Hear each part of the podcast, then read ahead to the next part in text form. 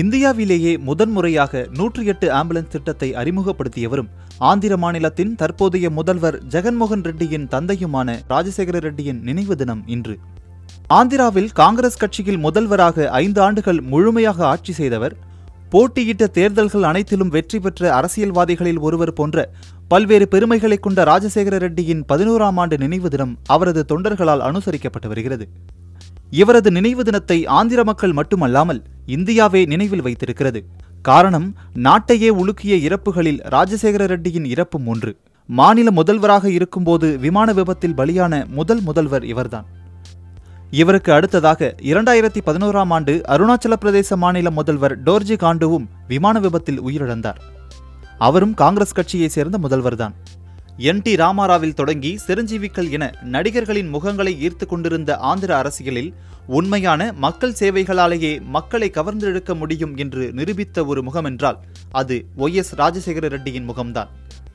விவசாயிகளுக்கு இலவச மின்சார திட்டம் இரண்டு ரூபாய்க்கு ஒரு கிலோ அரிசி திட்டம் ஏழைகளுக்கு சுகாதார காப்பீடு திட்டம் ஐம்பதுக்கும் மேற்பட்ட நீர்ப்பாசன திட்டம் போன்றவற்றை கொண்டு வந்ததால்தான் அந்த முகமும் பெயரும் ஆந்திர அரசியலில் ஆழமாக பதிந்துள்ளது.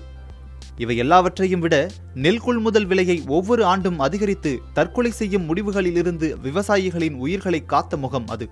அதனால்தான் அறுபது ஆண்டுகளுக்கும் மேலான ஆந்திர அரசியலில் விவசாயிகள் மத்தியில் புகழ்பெற்ற முகமாக முக்கிய தலைவராக உயர்ந்து நிற்கிறார் ராஜசேகர ரெட்டி. அவர் இறந்தபோது நூறுக்கும் மேற்பட்டோர் தற்கொலை செய்து கொண்டார்கள். அதில் விவசாயிகளும் அடங்குவர்.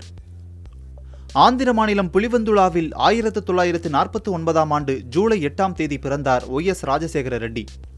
இவரது தந்தை ஆயிரத்து தொள்ளாயிரத்து ஐம்பத்தி எட்டாம் ஆண்டு முதல் ஒப்பந்த தொழில் செய்ய கர்நாடகா மாநிலத்திற்கு செல்லவே அங்கேயே பள்ளி கல்வியையும் மருத்துவ கல்வியையும் முடித்தார்.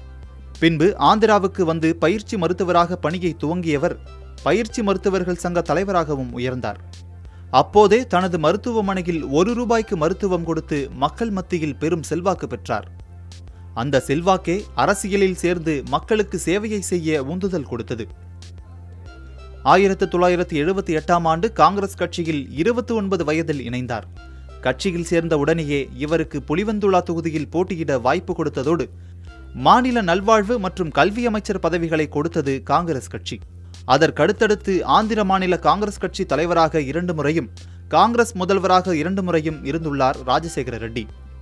மேலும் மக்களவை உறுப்பினராக நான்கு முறையும் சட்டமன்ற உறுப்பினராக ஐந்து முறையும் தேர்ந்தெடுக்கப்பட்டுள்ளார். போட்டியிட்ட தேர்தல்களில் ஒரு முறை கூட தோல்வியடையாததே இவர் மீதான மக்களின் அன்பை புரிந்து கொள்ளலாம். காங்கிரஸ் முதல்வர்களில் முழுமையாக ஐந்து ஆண்டுகள் ஆட்சி செய்தவர் என்ற பெருமையும் ராஜசேகர ரெட்டிக்கு உண்டு. அதற்கு இவரின் கடும் உழைப்புதான் காரணமாக சொல்லப்படுகிறது.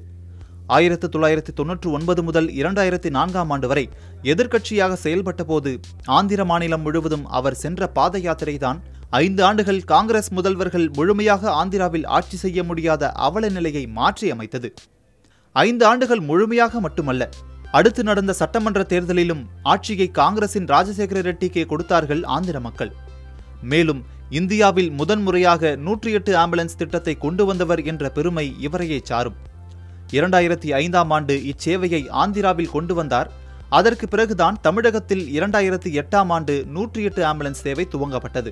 இவ்வளவு சிறப்புகளுக்கும் உரிய ராஜசேகர ரெட்டி கடந்த இரண்டாயிரத்தி ஒன்பதாம் ஆண்டு செப்டம்பர் இரண்டாம் தேதி சித்தூரில் மக்கள் குறை கேட்பதற்காக தனி ஹெலிகாப்டரில் பயணம் செய்தார். அப்போது எதிர்பாராத விதமாக காலநிலை மாற்றத்தால் அவர் பயணம் செய்த விமானம் விபத்துக்குள்ளானது. ஒரு நாள் கழித்துதான் செப்டம்பர் மூன்றாம் தேதி கர்னூல் மாவட்ட நல்லமலா காற்றின் ருத்ரகொண்டா குன்றின் மீது விமானம் கண்டுபிடிக்கப்பட்டது. செப்டம்பர் நான்காம் தேதி அவர் பிறந்த கடப்பா மாவட்டம் புலிவந்துலாவில் நல்லடக்கம் செய்யப்பட்டது.